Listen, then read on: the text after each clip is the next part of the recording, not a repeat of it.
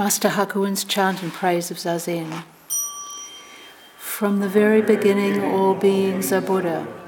Like water and ice, without water, no ice, Outside outsiders, no Buddhas. How near the truth, yet how far we seek. Like one in water, crying, I thirst. Like a child of rich birth, wandering poor on this earth, we endlessly circle the six worlds.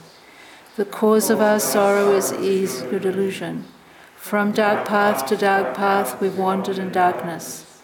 How can we be free from birth and death? The gateway to freedom is Zazen Samadhi.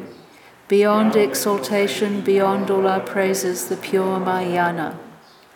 Upholding the precepts, repentance, and giving, the countless good deeds in the way of right living all come from Zazen. Thus, one true Samadhi extinguishes evils. It purifies karma, dissolving obstructions. Then where are the dark paths to lead us astray? The pure lotus land is not far away. Hearing this truth, heart humble and grateful, to praise and embrace it, to practice its wisdom, brings unending blessings, brings mountains of merit. And when we turn inward and prove our true nature, that true self is no self, our own self is no self, we go beyond ego and past clever words. Then the gate to the oneness of cause and effect is thrown open.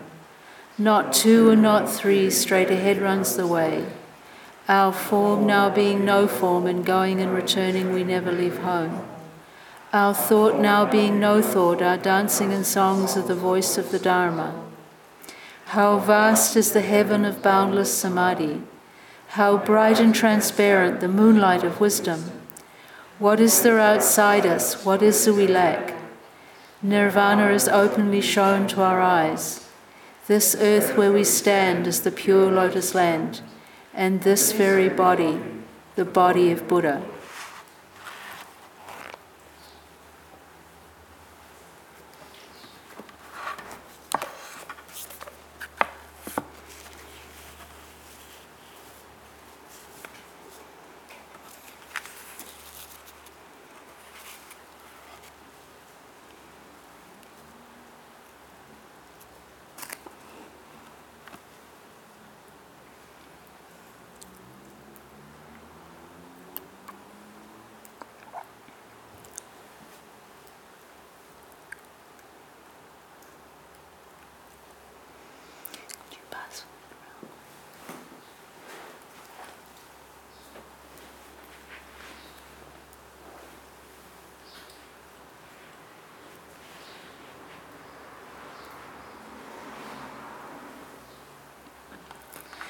Today is the 23rd of January 2022, and um, this evening we're going to take up um, a koan from the uh, Hekigan Roku, the Blue Cliff record.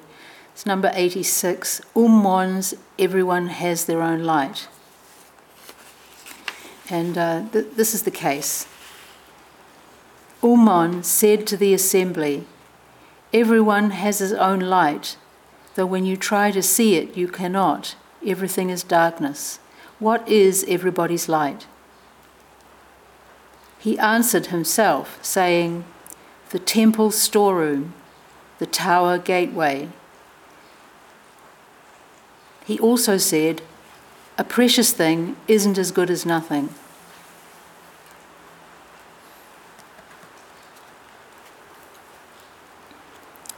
So we just have this one figure here in this um, case, Ummon. Ummon Bun'en is his full Japanese name, and his Chinese name, Yunmen Wenyan. His dates are 864 to 949. So he was at the end of the Tang dynasty and the beginning of the short five dynasties period. And he was founder of the Yunmen School, so one of the five houses of Zen uh, is traced back to Ummon.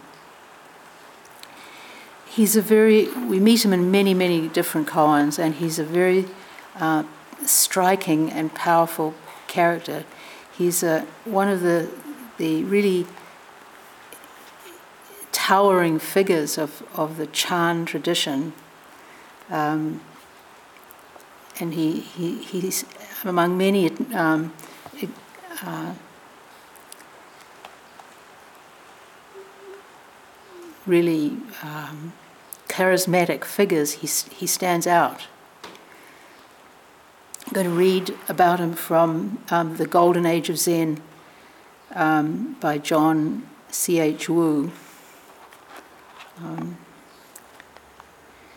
has a whole chapter on on Yunmen, and we'll be we'll be skipping about and probably moving back and forth too between his Japanese name Ummon and his Chinese name Yunmen. Um, John Wu starts off by describing um, people as falling into two camps either, either they're slow breathers or fast breathers. And he puts the founders of three of the five houses of Zen into the slow breather category, and he puts Linji and Ummon um, into the this Rinzai into the fast breather category, but he says that um, Yunmen breathes faster even than, than the fiery Linji. But he goes on to say, um, Yunmen seldom, if ever, resorts to shouts or beatings. This is in contrast, of course, to um, Linji. Like a sorcerer, he kills by cursing. His tongue is inconceivably venomous, and what makes the case worse, he is the most elegant, eloquent of the Chan masters.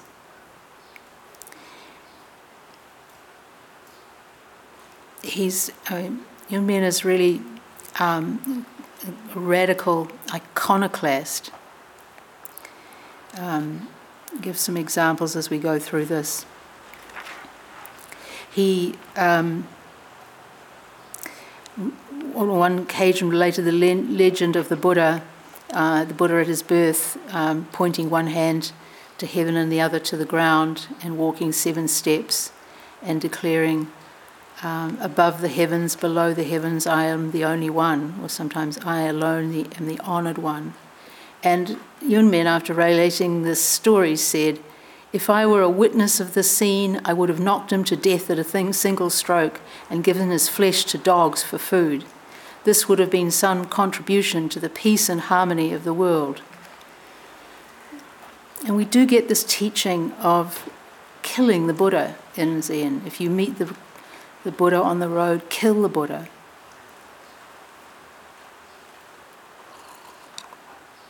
Of course, isn't to be taken literally. Just killing the Buddha really means um, not depending on, not relying on for anything, not attaching to, even to Buddha.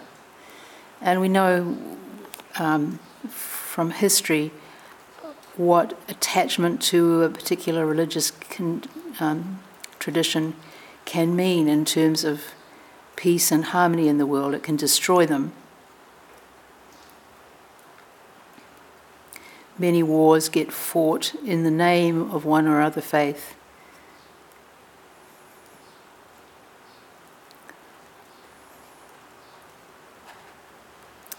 And I'm afraid even even um, that happens has happened in Buddhism, though sometimes people who don't know much about Buddhist history will say that there's never been a war fought in the name of Buddhism, which is not true.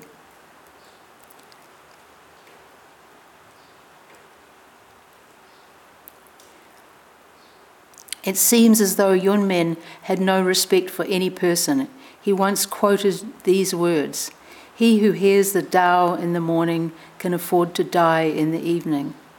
Um, and this very um, famous saying um, was coined by Confucius. So Con- Yunmen, in commenting on this, doesn't even mention Confucius's name, but merely says, if even a worldly man could have felt like that, how much more must we monks feel about the one thing necessary to us? to, to hear and see and understand the Tao. And this, um, this Tao is a very, very important term within Chinese culture and was adopted by um, Buddhism. Existed for a long time prior to the arrival of Buddhism in China. Just uh, read a little bit about this, the meaning, this, the rich meanings of this term Tao. This is Shibayama Roshi. Tao is a term that plays an important role in Asian thinking. Its significance cannot be fully explained in language, nor can it be simply replaced by other words. It was in use in China before the introduction of Buddhism. Etymologically, Tao means a way or a passage where people come and go. It can also be used in the sense of the right path for a person to follow. It thus refers to the moral code, or more broadly, the fundamental principle and reality of the universe, and has been used as an essential word in Taoism as its etymological meaning, a passage where people come and go, indicates, Tao is basically a very practical and realistic word, reflecting the pra- pragmatic and ethical characteristics of traditional Chinese culture.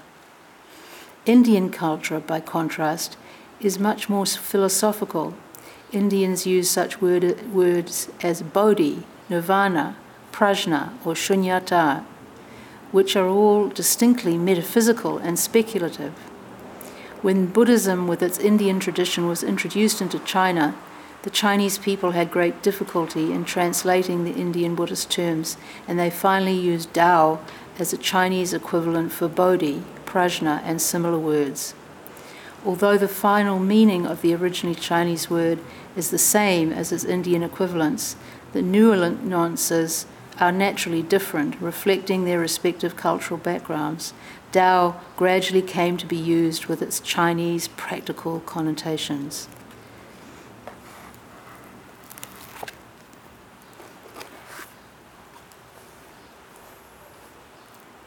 It's a very um, evocative word, Dao, because surely each and every one of us is, is trying to find our way our way through life, our way through uh, difficulties, ups and downs.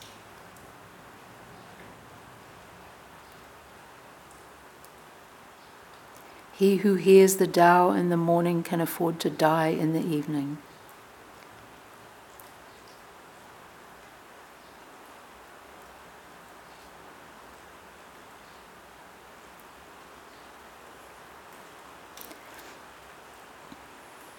Nor was Yunmen more polite with himself than with others.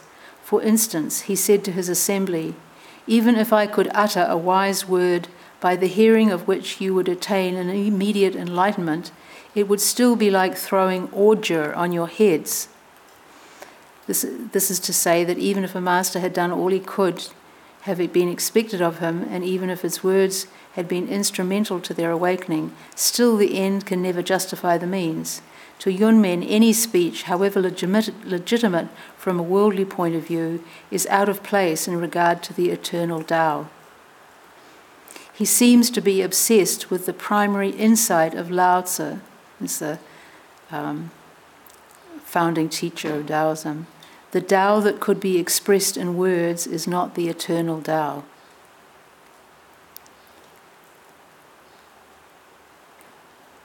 As Yunmen was interested in nothing else than the eternal Tao, what use could he have for mere words? That is why, whenever he had to make a conference, he always apologized for his speaking at all.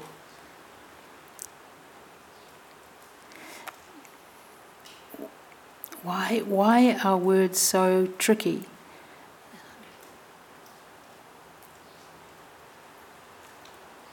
It's so easy for us to uh, mistake the word, or, or at least the concept, for the thing itself. We think if we can explain the Tao that we, it's the same as walking it, being on it.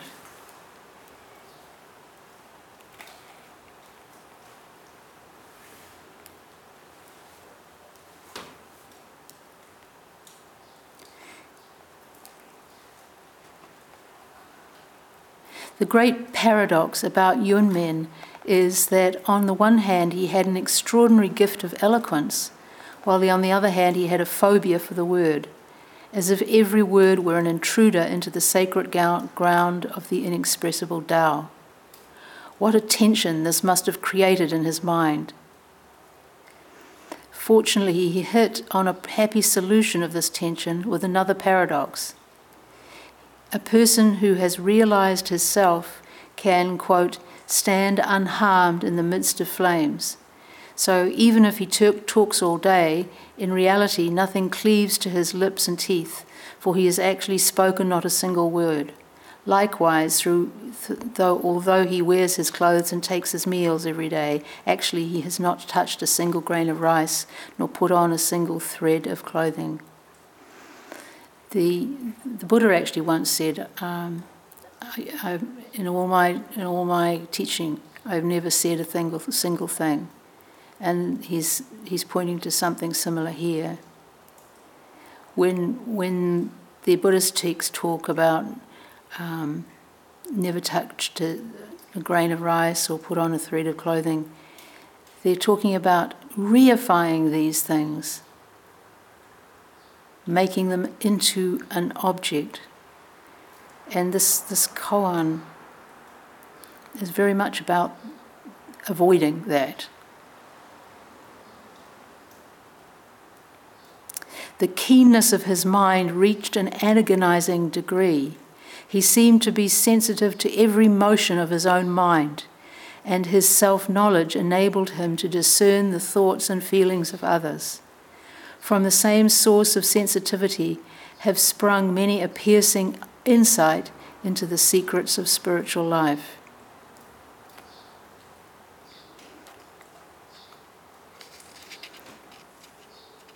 Yunmen was conscious that his way was a narrow way. Um, he appealed only to the highly intelligent. His house has been characterized by all students of Chan as steep and abrupt. Um, and he himself wrote a, poem about his style of, of Chan, in which he said, Steep is the mountain of Yunmen, rising straight upward, leaving the white clouds down below. Its streams, dashing and eddying about, allow no fish to linger around. The moment you step into my door, I already know what kind of ideas you've brought with you. What's the use of raising again the dust long settled in an old track? And it's notable that um, the Yunmen school didn't last. It hasn't survived up until the present. Um, and it is suggested, it has been suggested, that the, the reason for this is that it was too steep for people.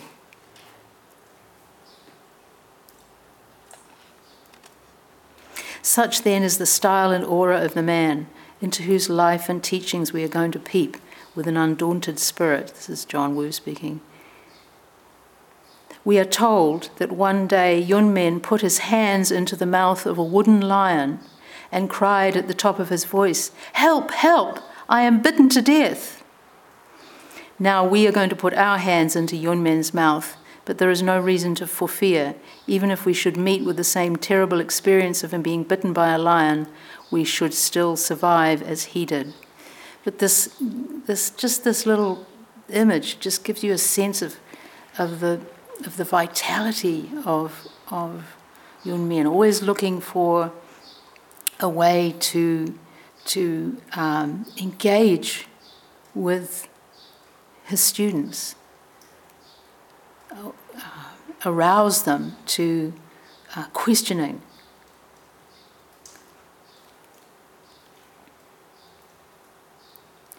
Yunmen was, was born um, into a family, a very poor family, in a place called Chekiang, which is about halfway between the present Shanghai and Hangzhou. And um,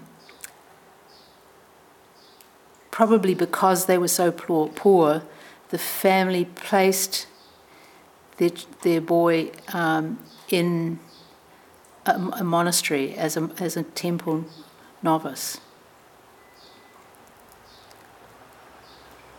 He was um, early recognized as having exceptional intelligence, and he was especially noted for his eloquence.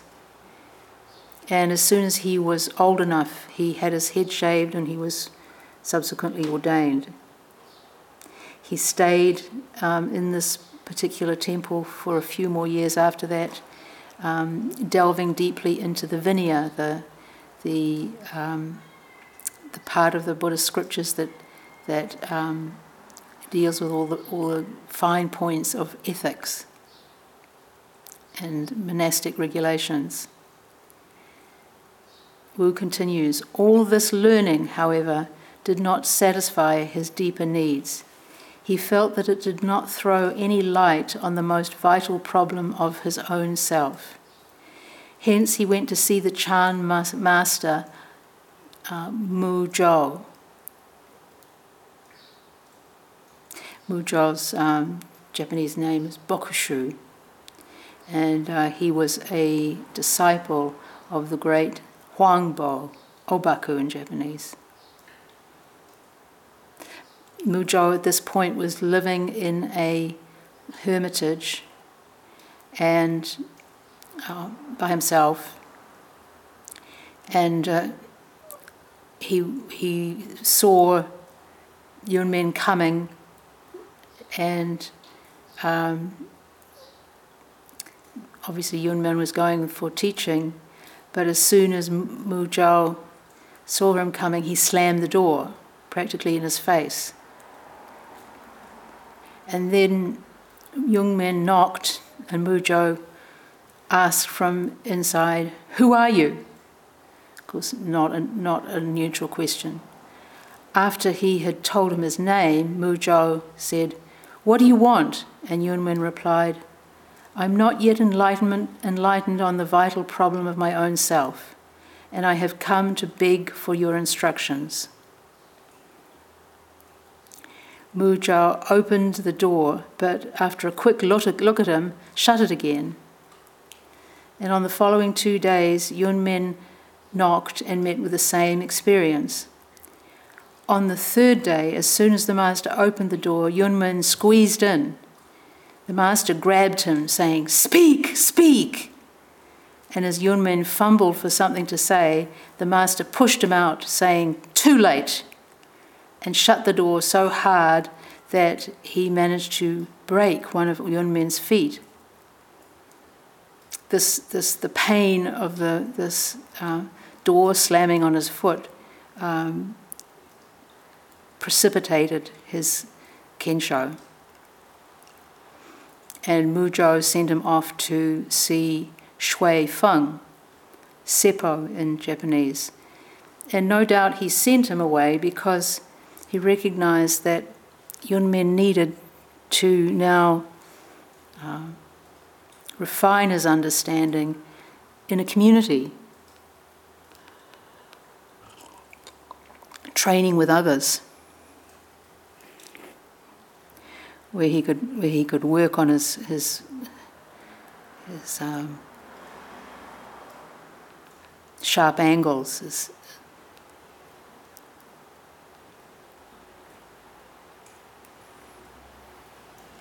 there's also a, a, a story about um, his arrival at Seppo's place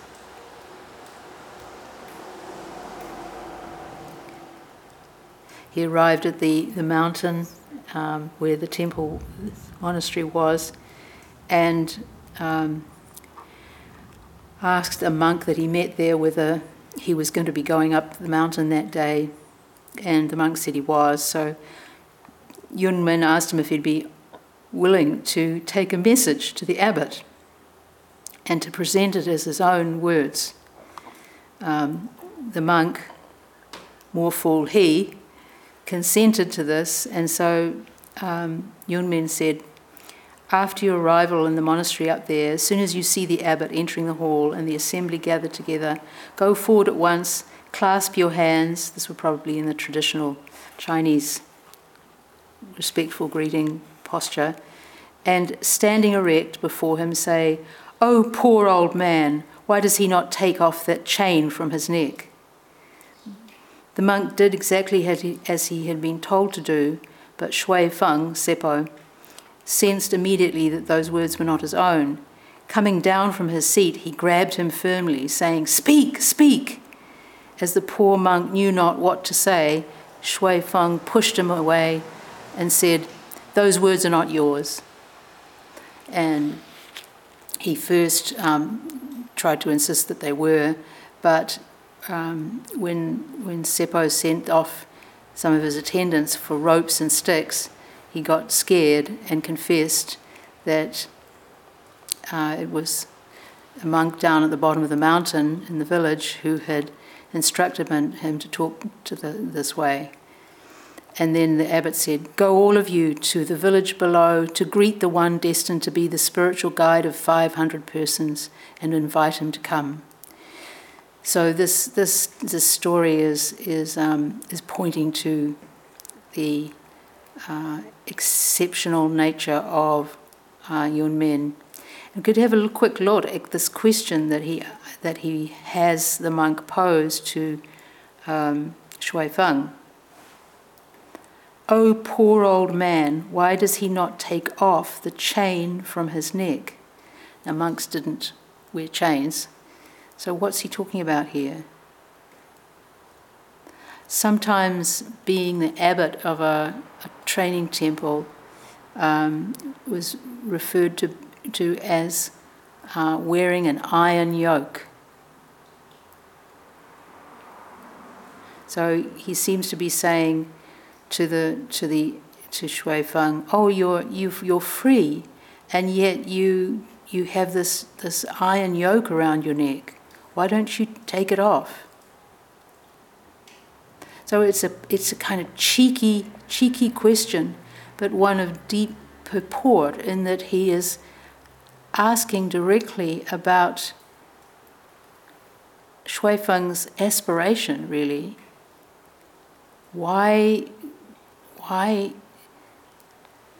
put up with all the, the, the, cares and responsibilities of running a major temple in these places? Often there might be 500 or 1,000 people in training.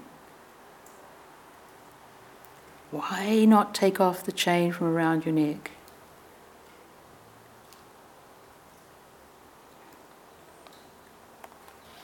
So Seppo sends them down a deputation to, to, to greet Yunmen and, and honour him. When he, when he came before um, Shui Feng, it was his turn to um, propose a, uh, a question. He, he asked him, How could you arrive at your present state? Yunmen said nothing but just lowered his head. And then the comment is right, right from that moment he saw eye to eye with the Master. So I guess the trap would have been for him to say, oh, well, I went to Muzhou's place and blah, blah, blah, and this happened. And then when my foot was slammed in the door, I had this amazing insight into emptiness or whatever he might say. But of course, all of that is turning what happened into uh, a thing of pride or significance. And so he doesn't say anything at all. He just lowers his head. Of course, lowering one's head is often on a sign of of uh, some some uh, you know, submission isn't quite the right word, but of, of showing respect or or um, asking for teaching, asking, showing um, humility. And this is this is an, um, again is, th- is a theme that's so often repeated of the need for um, the the post uh, kensho training.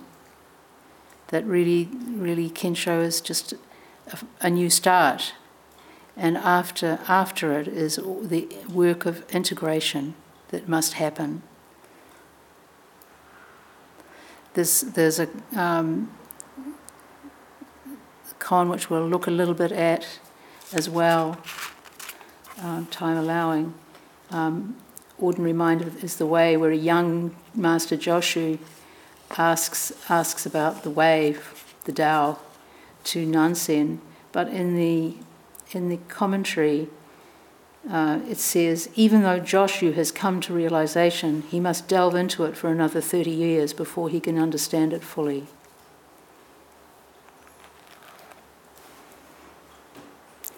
Really, of course, there's, there's no bottom to the Tao, there's no end to the road.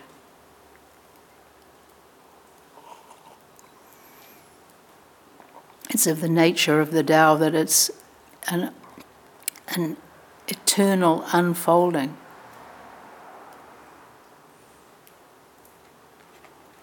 So he ended up, um, Yunmen, spending several years with Xuefeng.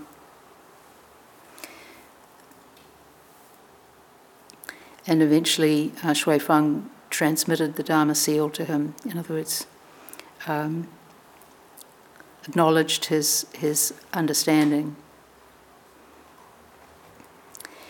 Yunmen then journeyed forth to visit the luminaries of different quarters, leaving profound impressions everywhere.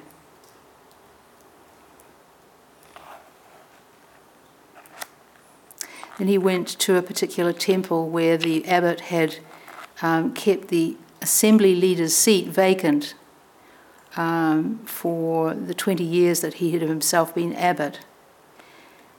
And uh, from time to time, he would speak rather mysteriously about someone destined to become his um, assembly leader. I guess that would be like um, head of training. On the day when Yunmen was to arrive, the abbot suddenly ordered his monks to strike the bell and go out of the outermost gate of the monastery to welcome the assembly leader. The whole community went out, and lo and behold, there arrived on Yunmen. So eventually, um, later on, he became the abbot of this, this monastery.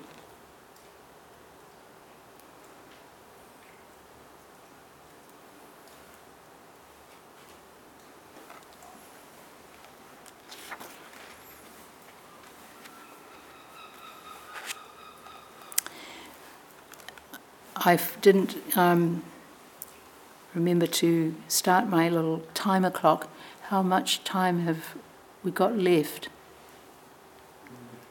Half an hour. Half an hour, okay.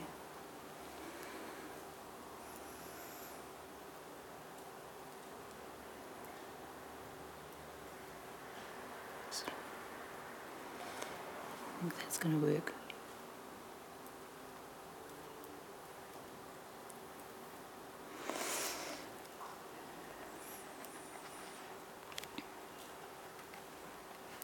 So, just um, a little bit more before we get to our case. Um,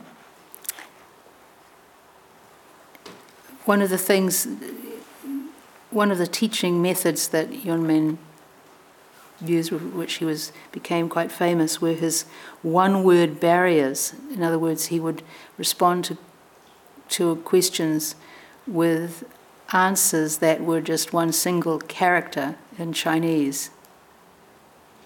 And just to um, give some examples of these. Question What is the right Dharma I? It's E Y E. Answer All comprehensive. Question How do you look at the wonderful coincidence between the chick tapping inside its shell and the hens pecking outside? This is, uh, was an image used for teacher and student. And Yunmen's answer echo. Question What is the one road of Yunmen? Answer Personal experience. Question Who is guilty of patricide? One who is guilty of patricide can pr- repent and vow to amend his life before Buddha. But if he has killed the Buddha and the patriarchs, before whom can he repent and make promise to amend? Answer Exposed. Uh, question What is Tao? Answer Go. Last one. Question where our late teacher remained silent when a question was put to him, how shall we enter it in the epitaph? Answer Teacher.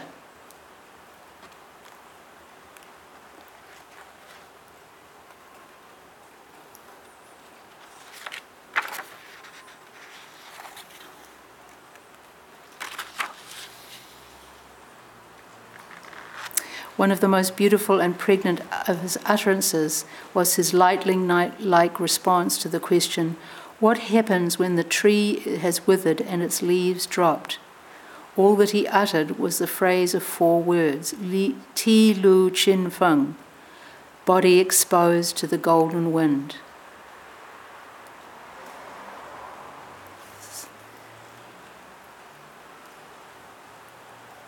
Body exposed to the golden wind.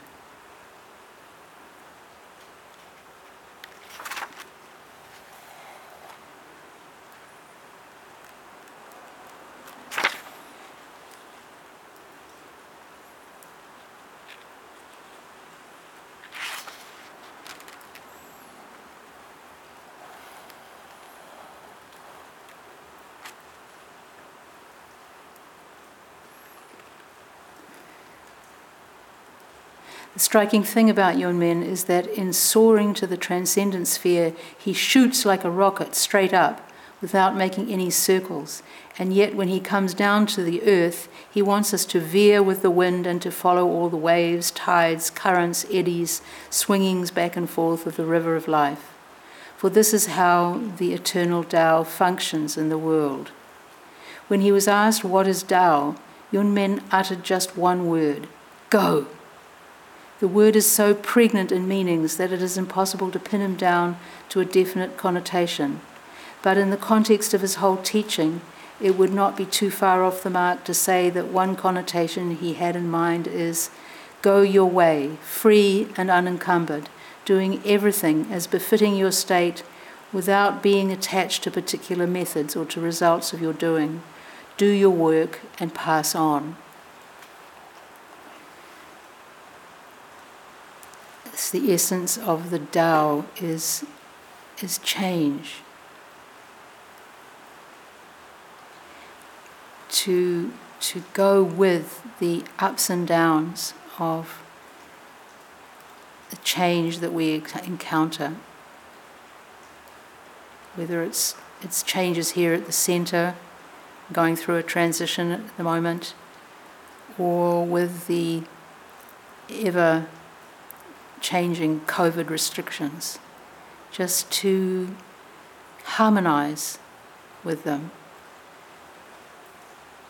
as the wheel turns, to go.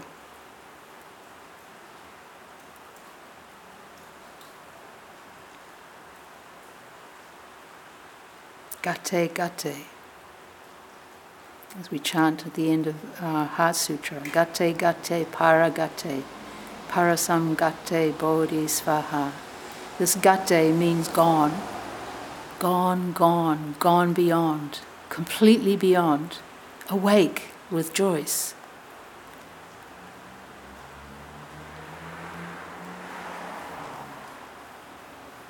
He was deeply convinced that true emptiness does not destroy the existential realities.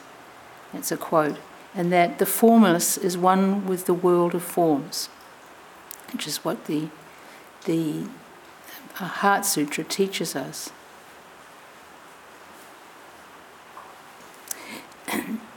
and I don't remember who who was the the master who said this, but basically, he said having having once you've touched true emptiness, once you've seen into the emptiness of form, then you can freely participate in the forms of this world, in the, the realities of existence, in, with all its, its, its change and turmoil, pain and joy. You can participate in birth and sickness, old age, death, freely.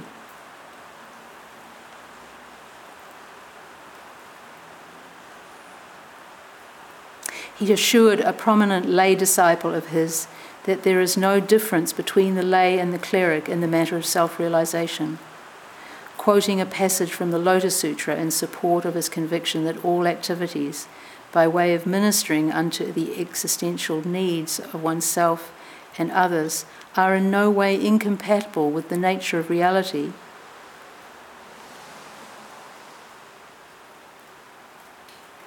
the wearing of that iron yoke by the, the abbot, no, in no way uh, an obstacle.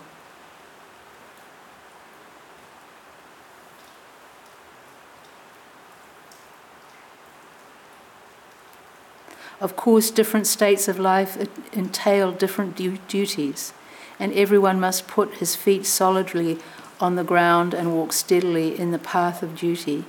This is much better than to indulge in wild fancies and empty speculation.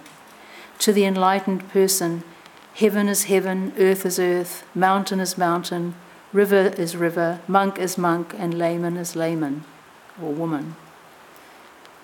He discouraged all theoretical and epistemological inquiries as a waste of one's precious time.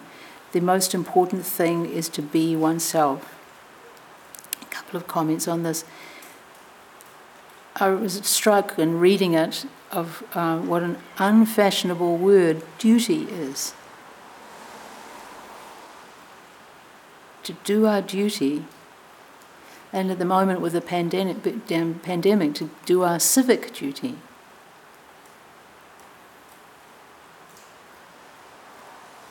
To follow what we are called to do in life.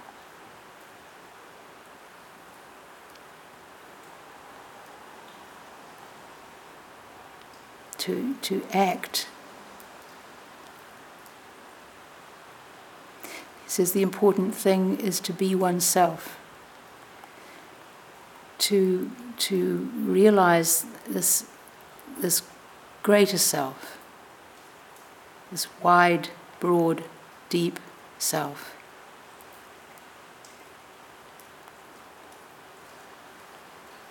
Once you have become yourself, you are freed from all the inhibitions and fears bred by the ignorance and cravings of your ego. Then you will be happy when you work, happy when you play, happy to live and happy to die.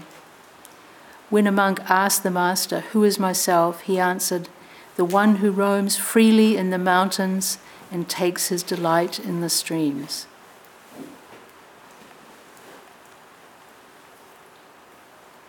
body exposed in the golden wind.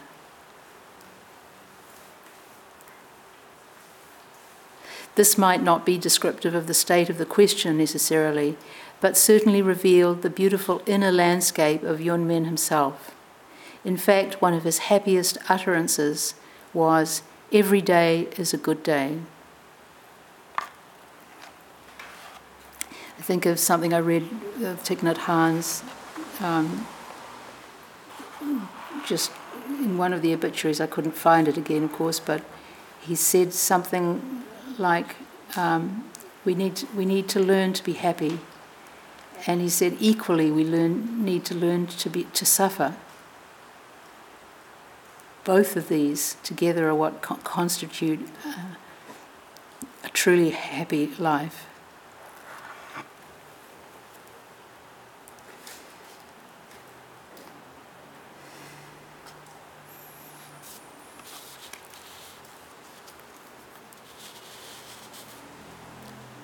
So now back, back to our case.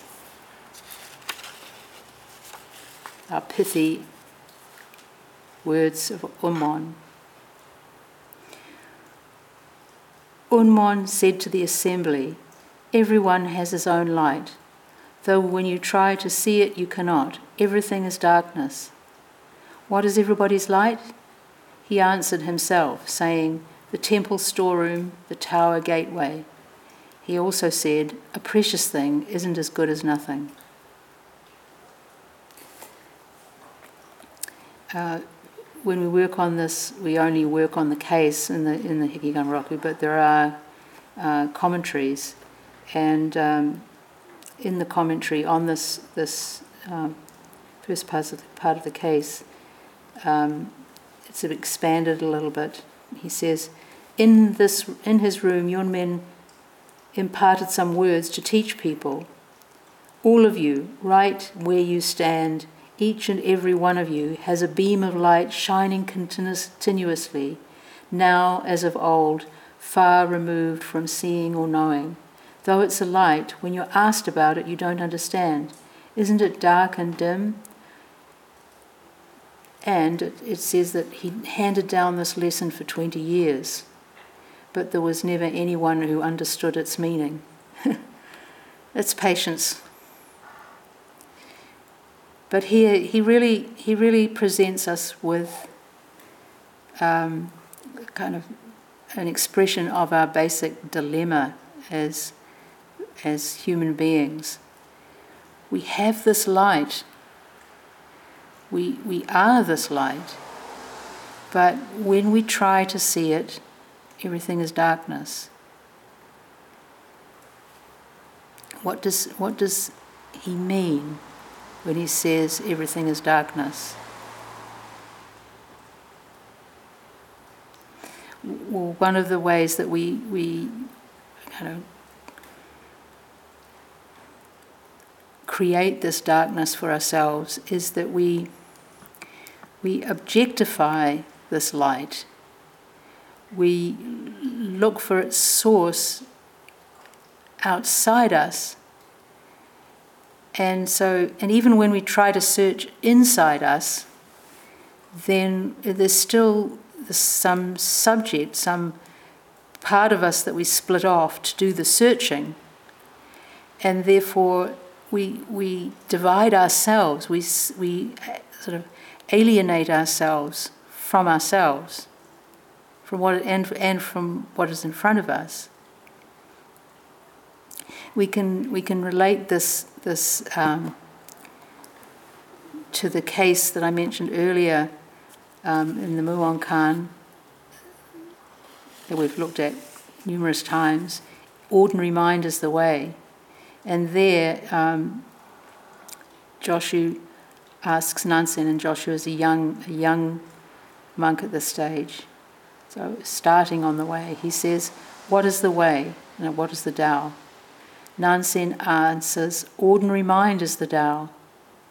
Joshu then asks, Shall I try to seek after it? And Nansen says, If you try to seek after it, you go away from it. Then Joshu says, If I do not try for it, how can I know the way? And Nansen says, the, matter, the way is not a matter of knowing or not knowing. Knowing is illusion, not knowing is blankness. If you attain to this way of no doubt, it is as boundless as vast space. So, how can there be right or wrong in the way?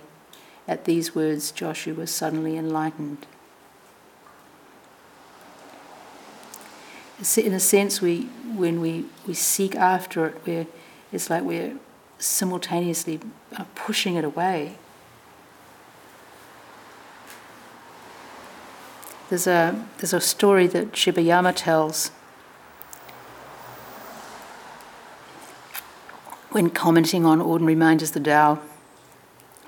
And it's, it's a very um, moving one. Um, for that reason, quite often uh, quoted. It's a story, uh, an anecdote about um, a Japanese steamship that was heading down the, um, the coast of, of South America the east coast, and um, its supply of fresh water was running really low. Uh, there were no ports nearby, and um, they were getting quite desperate when they saw um, further out from the coast a British ship, and they signaled they signaled to the ship if to see if they would be able to spare some of their drinking water um, for the for the Japanese crew. And the, the British ship sing, signaled back a very short message, and the message was, "Lower your buckets." And it turns out that this um, Japanese ship, though it was far off the coast from the mouth of the, Amazon, it was actually in the path of the of the uh, Amazon as it came out uh, from the land, and the force of the river uh, pushed its fresh waters far out into the ocean, and so all they had to do was let down their buckets, and they had water again. It was, it was right all around them. They were in the midst of fresh water, thirsty, thirsty. What's that line that we chant in Mark's Hakuin?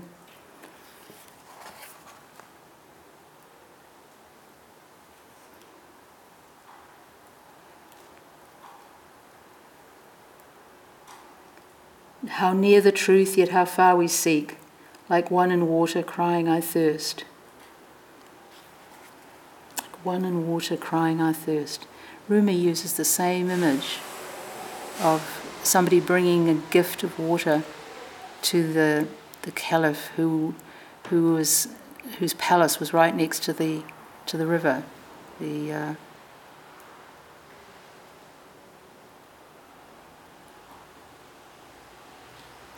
we, we, so we're in the midst of the, of the Tao, um, or flooded with light, whatever words we use that don't, uh, that, that try, attempt to, to um, capture it, this true nature of ours.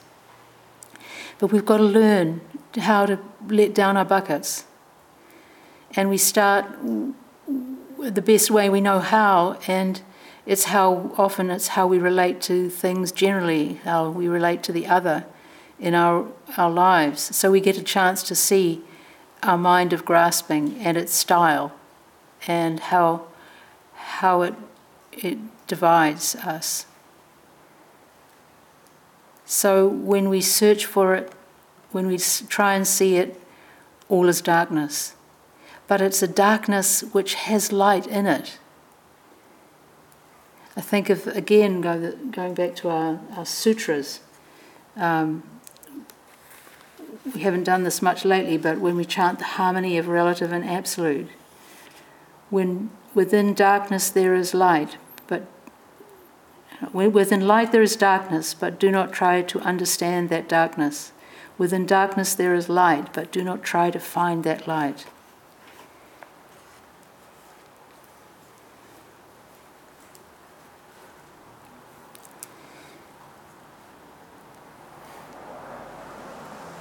So this this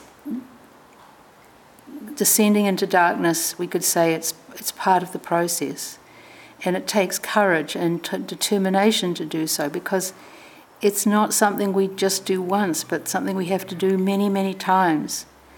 In fact, it's the nature of being alive to face again and again what we don't know or what we're unfamiliar with. There's um, another evocative question that one of the old masters asked. He said, How many times have I descended into the blue dragon's cave for you? How many times have I had to go to that place where I feel lost?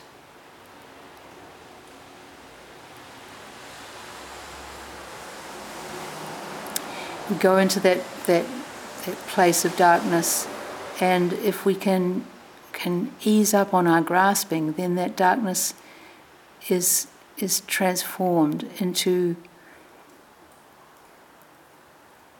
non separation, which also has, in a sense, it's a kind of darkness.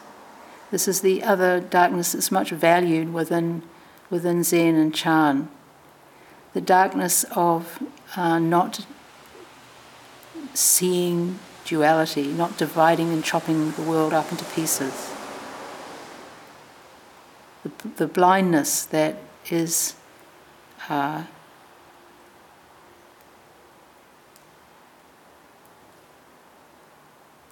cutting the world into one, the blindness of Manjushri's sword.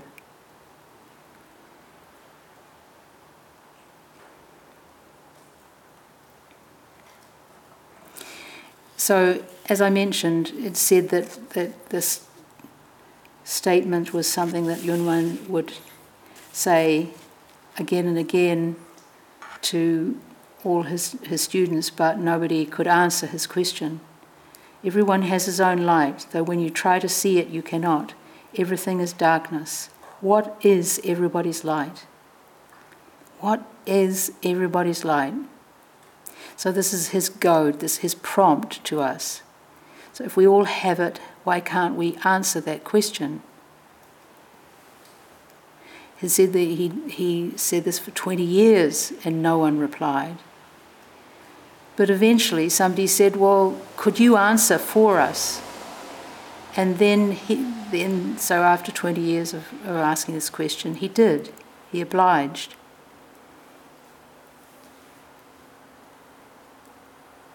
He answered, saying, The temple storeroom, the tower gateway. And then he also said, A precious thing isn't as good as nothing. So when you take up this koan, it's, it's a matter of um, looking at each of these and, and um, understanding them.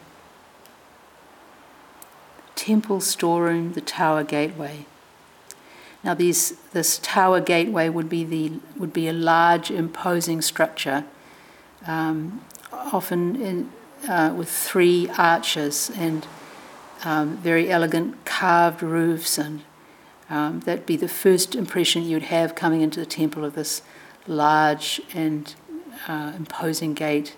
There would be symbolism in the three entrances that you go through to do with possibly with Buddha, Dharma, and Sangha, other things, but um, p- powerful, a powerful and and uh, imposing kind of a uh, structure. The other thing that's mentioned here, not so much, the temple storeroom. This would be where kitchen supplies were kept, where the, the food that was ordained, which was donated to the monastery, would be taken and it was probably a very unadorned space. Very, very necessary for the functioning of the temple, but ordinary.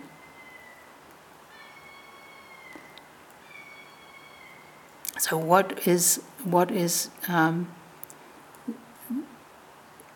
being suggested here by Ummon? This is one one aspect of this of looking into this. And as, as, as, as a student on this, you have to make it your own. Make your, your, your demonstration come out of your own experience. Everyone has her own light.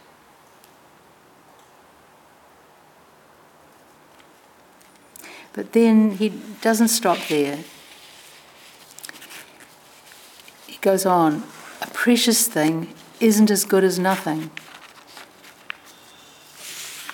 What's, what's going on here? Why does he feel need to say this? A precious thing isn't as good as nothing.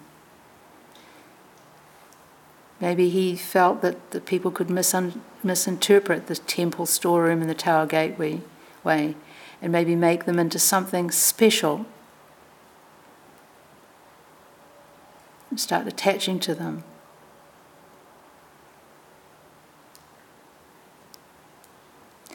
And look at what sorts of precious things we hold.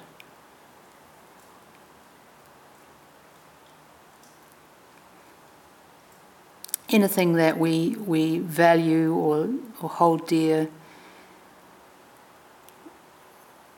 suffering comes with that because everything is evanescent, uncertain. But if we can if we can hold that truth and see it, then we can we can hold our precious things more lightly.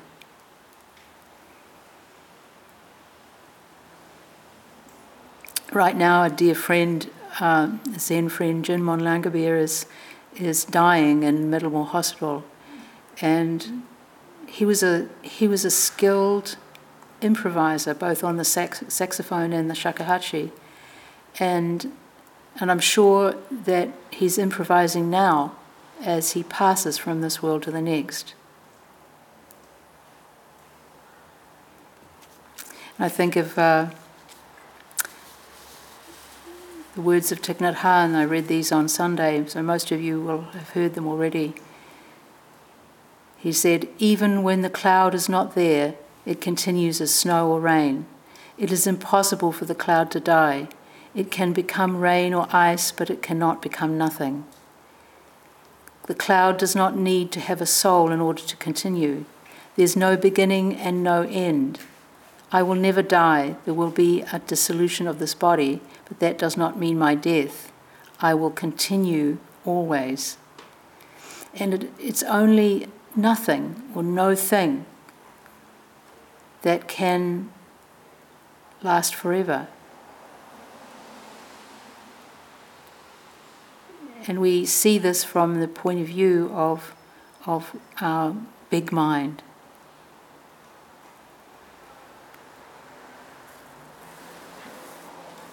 Just um, end with, with something from another koan or, or stories in story. This one from the Hidden Lamp. There are in this story there are seven wise women who visit the charnel ground, place of death, and at one point Indra, one of the gods, Indian gods, offers them whatever they need for the rest of their lives. So it's a big offer, and they say, "We have everything we need, but please give us a tree without roots." Some land without light or shade, and a mountain valley where a shout does not echo. Even a precious thing isn't as good as nothing. We'll stop here and recite the four vows.